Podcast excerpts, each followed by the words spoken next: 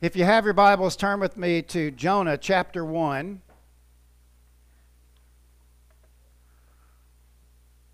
Jonah chapter 1, verses 7 through 17. Now, you remember last week we started the book of Jonah. We learned that Jonah ran from God, he had a direct message from God. I would consider that a verbal message to Jonah. But of course, Jonah fled from the presence of the Lord, the pane, from the face of the Lord. Not just from the presence of the Lord, but from the face of the Lord. This was a prophet that had prophesied that uh, the king would expand his ministry in the northern kingdom, and he did. And still, the prophet Jonah decided to run from God's call. But he got into trouble. God caused a great storm and of course, that's where we pick up the story today.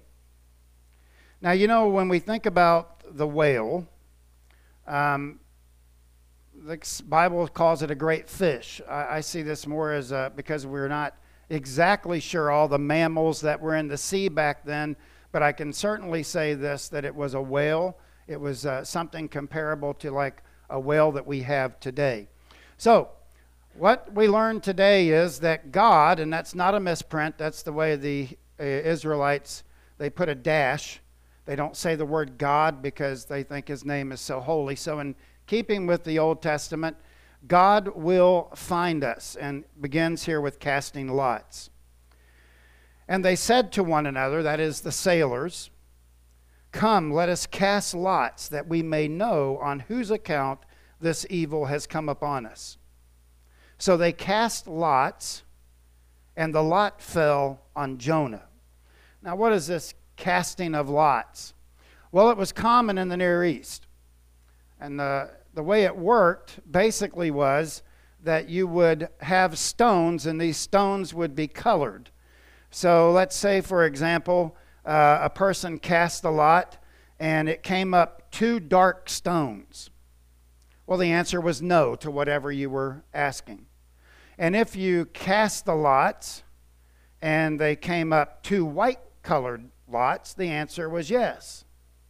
And of course, if you cast the lots and it came up one white and one dark, you had to re roll. Kind of like a re roll. Uh, a dice falls off the edge of the table, and to make it fair, you re roll it. So, um, and it was, uh, this is another way to look at it. You have the dark and the light and they would throw those. Now it says that the lot fell on Jonah. Now, I'll talk about that in just a minute. But did you realize that the New Testament talks about casting lots too? In fact, in Acts 1:26 it says they cast lots and the lot fell on Matthias. So he was added to the 11 apostles. Now the fact that the lot fell on Jonah would indicate that God is very much in the process of the lot casting. And the way it worked was they would start with one sailor, and the person throwing the stones would throw it, and the answer was no. It was no to the next sailor, to the next sailor, to the next sailor, to the next sailor, to the next sailor. And eventually it got right around to Jonah, and the lot fell on Jonah. Now, It'd be hard to imagine that nobody would get a yes up until Jonah, except God was the one orchestrating the lot casting. God deliberately blocked every possible avenue except the prophet Jonah.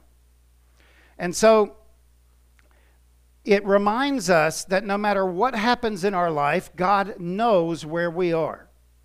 He knows and is very aware of where we are in our own lives. And sometimes God allows things to happen for our betterment, even though at the time it doesn't seem so.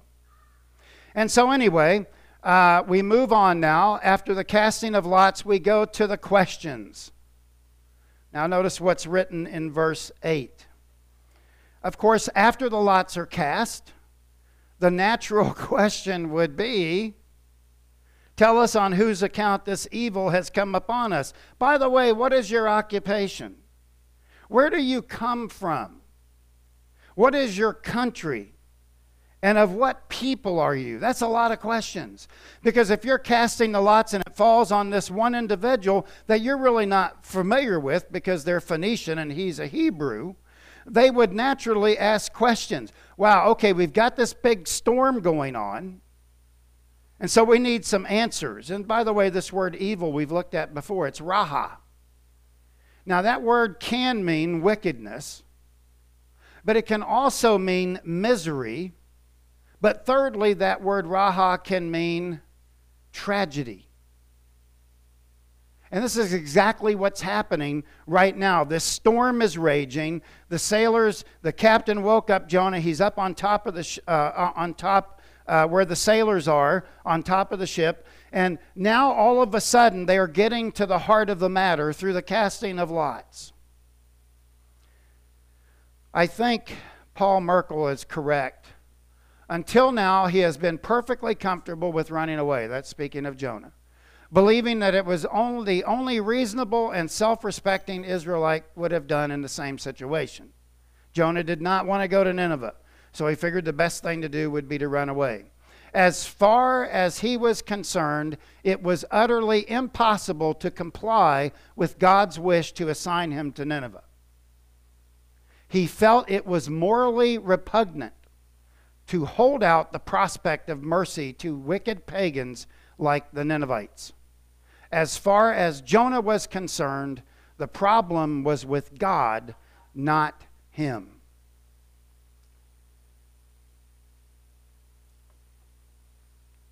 Why didn't Jonah want to go to Nineveh?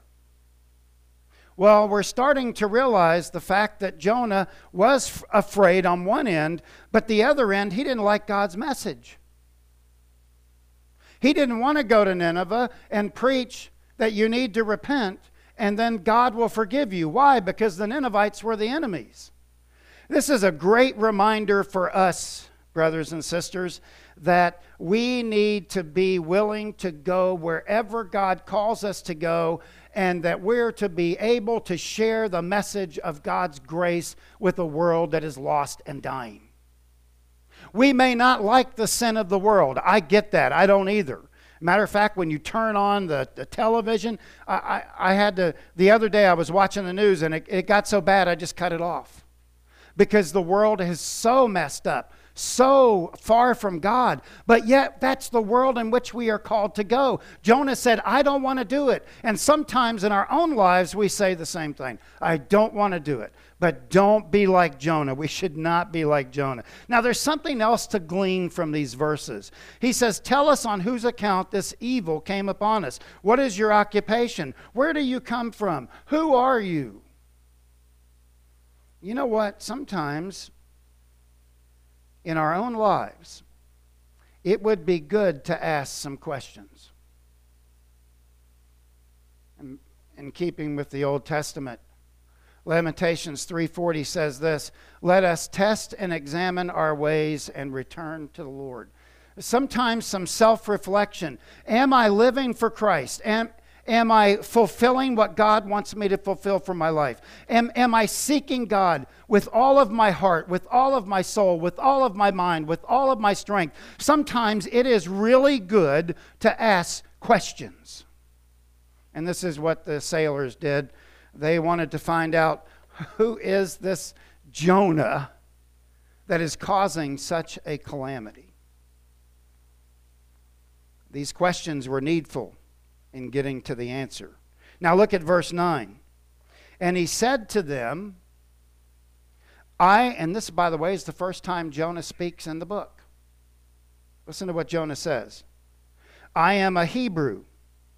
I fear the Lord. By the way, that word fear refers to worship. At this point, I'm thinking, no, no, no, you're not worshiping. Uh, you're, you're not exhibiting uh, a characteristic of somebody that worships Yahweh, the God of heaven who made the sea and the dry ground. Now, the word Hebrew would have immediately, it doesn't seem like he answers a lot of their questions here. He does not tell them that he is a prophet. And you remember, he had prophesied that Jeroboam II's reign would expand, and so that made him a valid prophet. That's why he's in the minor prophets in our Bible. He did not say that. You notice he withheld that information. He said, I'm a Hebrew. I'm from Israel. That would have clarified a lot of things right there.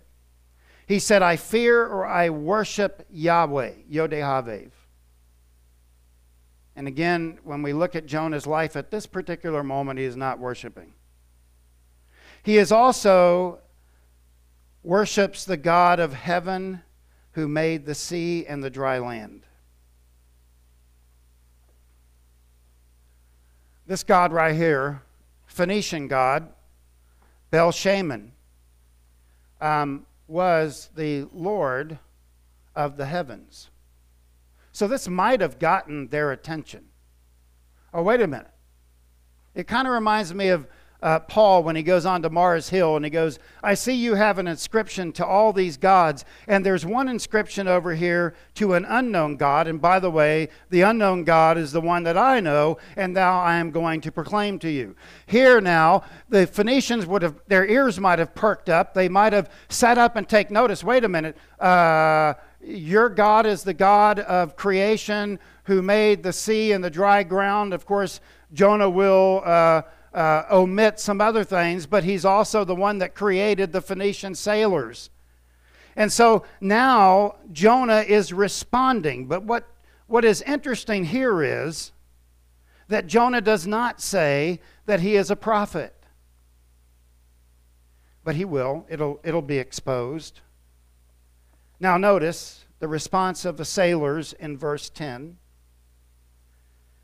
Then the men were exceedingly afraid and said to him, What is this thing you have done? For the men knew that he was fleeing from the Panay, the face of the Lord, because he had told them.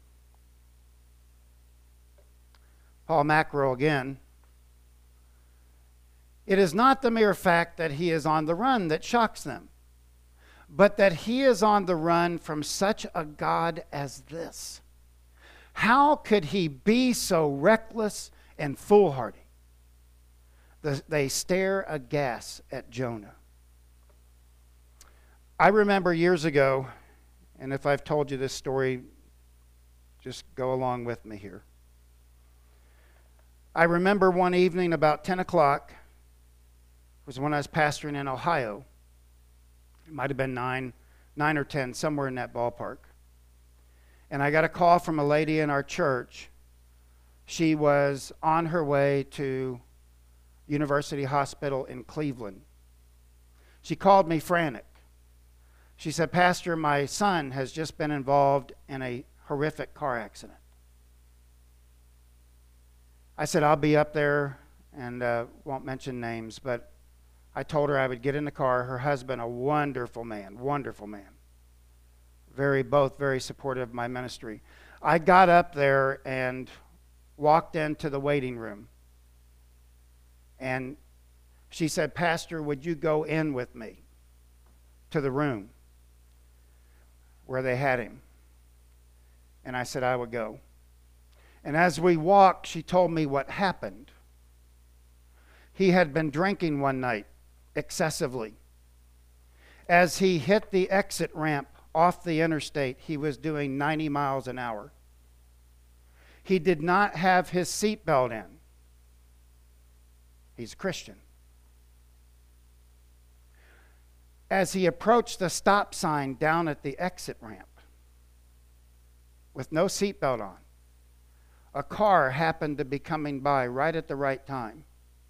It was a state trooper's mother. He hits the car, kills her instantly. He is ejected through the glass some 50 yards out into a median. I stopped with her at the door and I prayed. So we went in.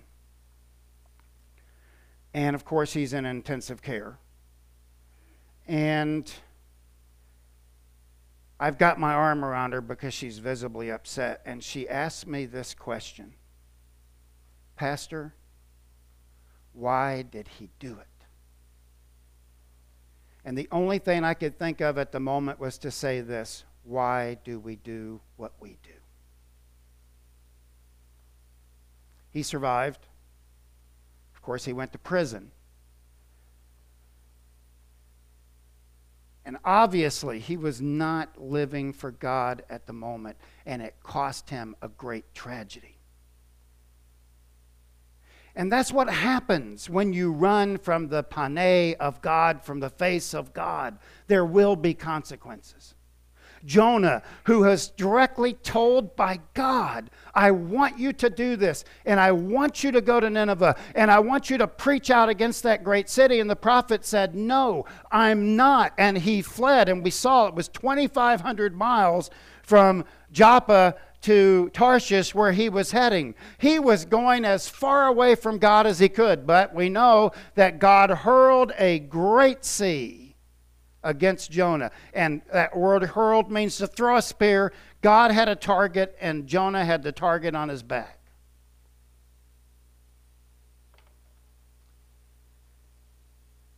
And so, we move now to God's corrective action and he takes corrective action.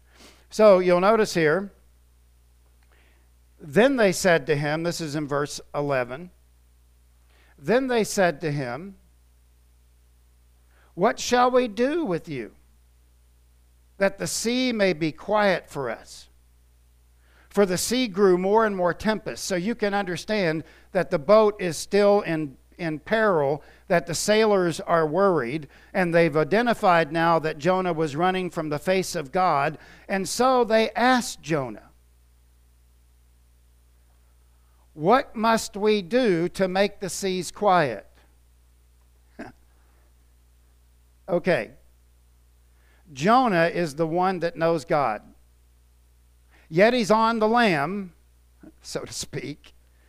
He's running from God. And so these sailors do not know Yodehave. They do not know the God of heaven and earth and the creator and sustainer of life. They do not know him. Jonah is the resident authority. And at this point, the resident authority on God is on the lam. He's running away from God. And yet, Jonah's the resident authority on God. And by the way, we are the authority on God too. When the world asks us, what should we do? We need to have an answer.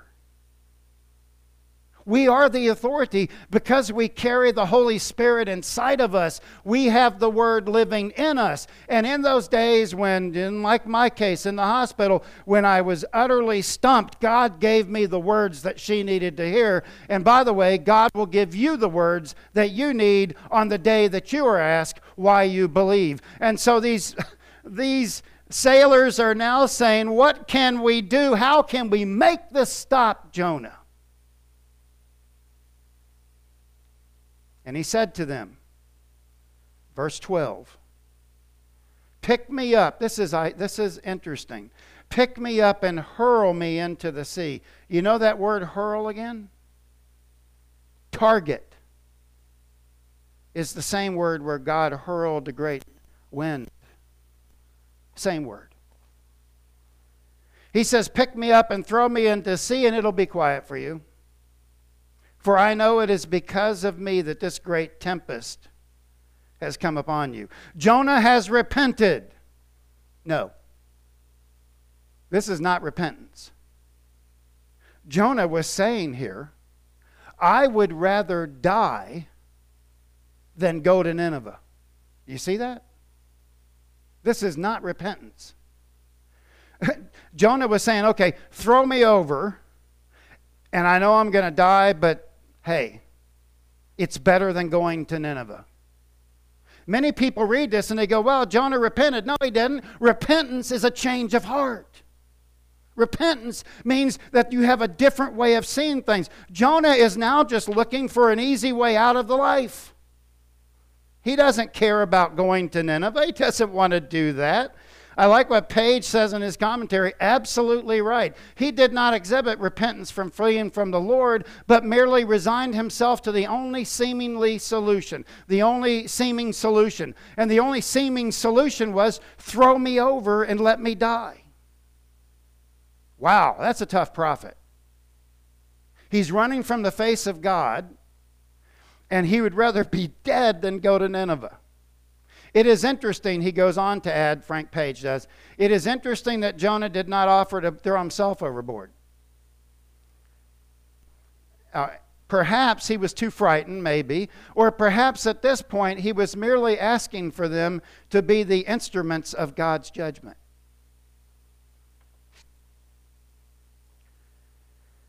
Wow. Still no repentance. Let me say this to all of us this morning. We need to be very careful in our relationship with Christ that our hearts do not become so cold that we are unwilling to repent and to turn to Him.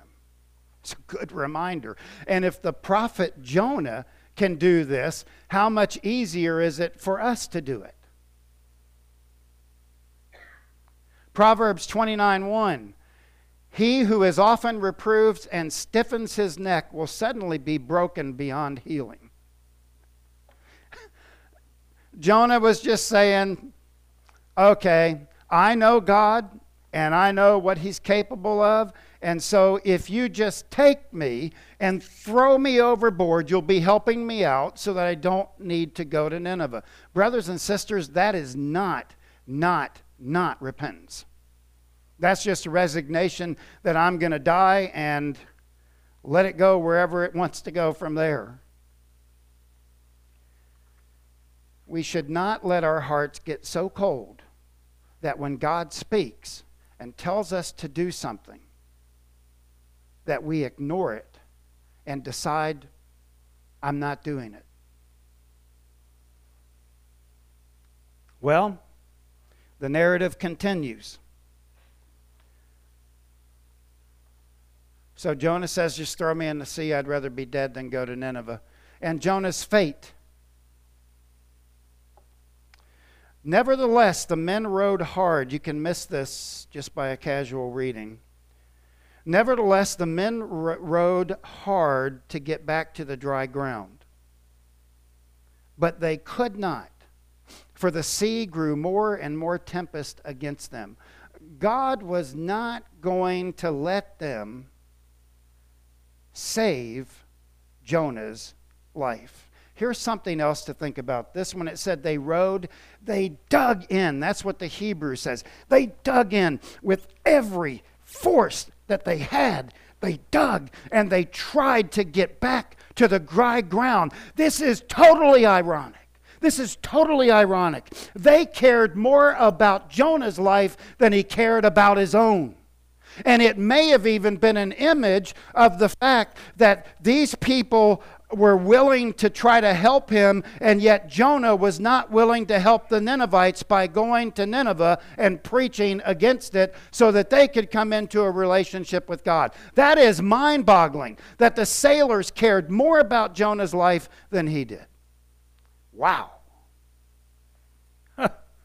Who would have thought that, right? Again, again, there are people outside this church, these church doors this morning that are dying. They are dying spiritually apart from Jesus Christ. We have the Word of God and if you go outside these church doors, we love each other in here. That's not an issue. But we go out there and we're called to wor- love a world that is filled with Ninevites. And we are the ones that have the message, the good news of the gospel of Jesus Christ. We have it right here. And our mission, as Jesus said, is to go forth and share the word and make disciples. That is our job. Jonah is failing. Please let's not fail. Please let's not fail. Then there's a prayer revival, and Jonah's not involved.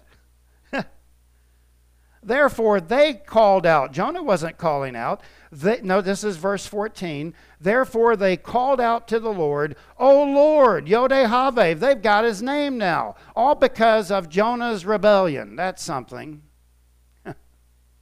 O Lord, let us not perish for this man's life, and lay not his innocent blood on us. For you, O Lord, have done what has pleased you okay, okay, you've got these unbelievers saying what Jonah should be saying. Three things here about their prayer revival. And I doubt very seriously Jonah was involved in it. When they said, O Lord, let us not perish for this man's life, it really is a way of saying that they, re- they respect God's power because they had seen it. And they knew that God was after Jonah. Mm. Lay not on us this innocent blood. They were actually praying that God would not hold them accountable for what they were getting ready to do. For you, O Lord, have done as it has pleased you. They realized the divine sovereign plan of God cannot be thwarted. And yet the prophet himself knew all of this. I, Jonah's further away from God than we read this and we think that Jonah, well, he just had a bad moment. He's just, Jonah's in full blown rebellion right now. And you've got unbelievers that are acting more like believers than Jonah. And is that not the case in the church sometimes? Wow. So, finally, as we get to the moment of truth, verse 16, I'm sorry, verse 15. So they picked up Jonah and hurled him into the sea. And the sea ceased from its raging.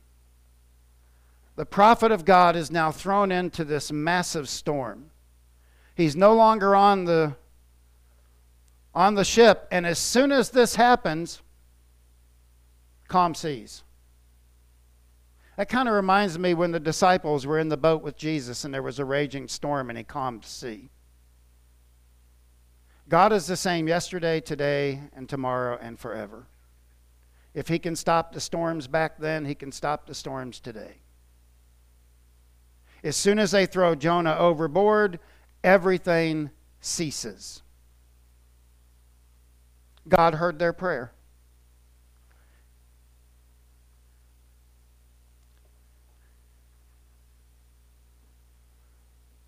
Smith quotes Stuart here, makes a reasonable point that the sacrifice could hardly have occurred on board the ship because the cargo was gone. He explains further that the transportation of edible animals on ocean going ships was infrequent in ancient times as in modern, and that in all religions of the ancient Near East, as far as evidence is known, sacrifices took place at shrines or the temple. Now, the text lends itself to thinking that they made a sacrifice there. The argument is well established. It's possible that the vows that they made they made a vow that when they get back to dry ground, they will offer a sacrifice. And it's possible that they did it on ship, but highly probable, improbable that they would have done that. Now, when you look at this narrative, I mean, if you really look at it, it's mind boggling. It's just mind boggling how the prophet of God could flee the face of God.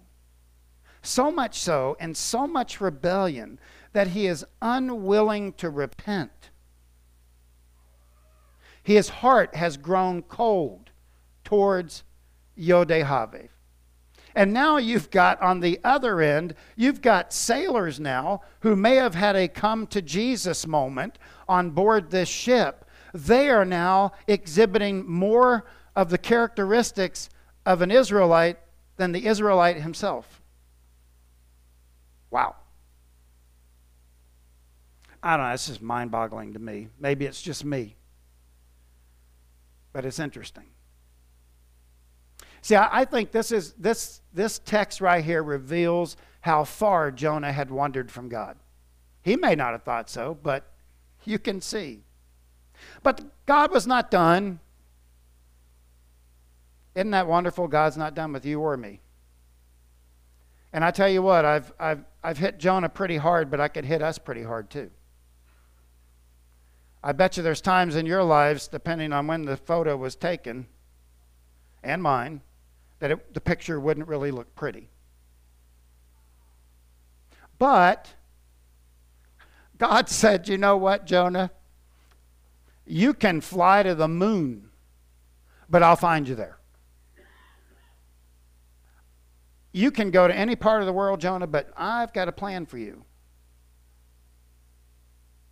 And let me give you a word of encouragement this morning. God has a plan for you too. He does. You may not see the plan right now, and you may not fully understand the plan, but I'm going to tell you this morning that God has a plan for your life. And nothing you can do can thwart that plan that He has for you. So, what happens here verse 17 and the Lord appointed a great fish to swallow up Jonah. I love this. I meditated on this this week. Here, God is God is looking and he's looking around and he goes, Oh, oh, whale, I want you to swim over here because my prophet's getting ready to fall through. And so God is speaking. Woo! I don't know how he spoke to him. Eh, you know, they have those sonar things now. But he spoke to that whale, and that whale goes, Oh, that's God. And he goes over to where he says, I'm just going to direct you. Come on this way. God is the one who created the seas and everything. He can talk to animals. We talk to animals all the time, don't we? Our pets, hey, come here, little boy. You know. Um, but here, God directs this whale to the sinking prophet. Why did he use the whale? I don't know. It was big enough. Does the fish represent the new Christianity? No. It's a whale in a story. Now, I don't know which would have been scarier, being thrown off or seeing this coming at you. It's like, okay, Jonah, you weren't afraid up there, but watch this. And you got a big whale come out. I, I rowed hard to get back to that ship, right?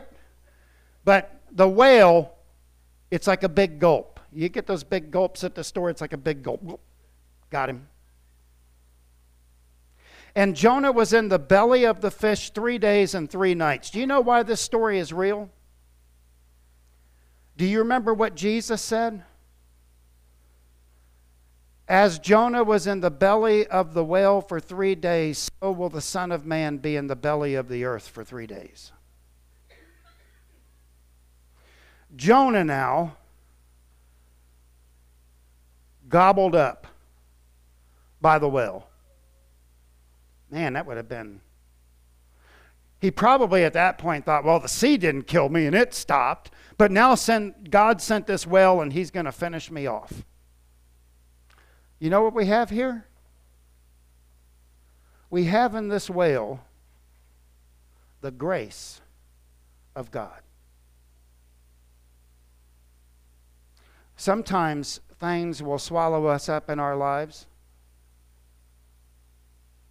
and yet God protects us from the storms that rage against us. The place may not be pretty where we are. And it may not seem like the ideal situation, but God has us there. And as long as we turn to Him, as we will see next week, you have to come back in next week now to see where this goes. But what I see here is I see the unmatchless grace of God, the infinite grace of God. And so we leave our prophet in the belly of a whale.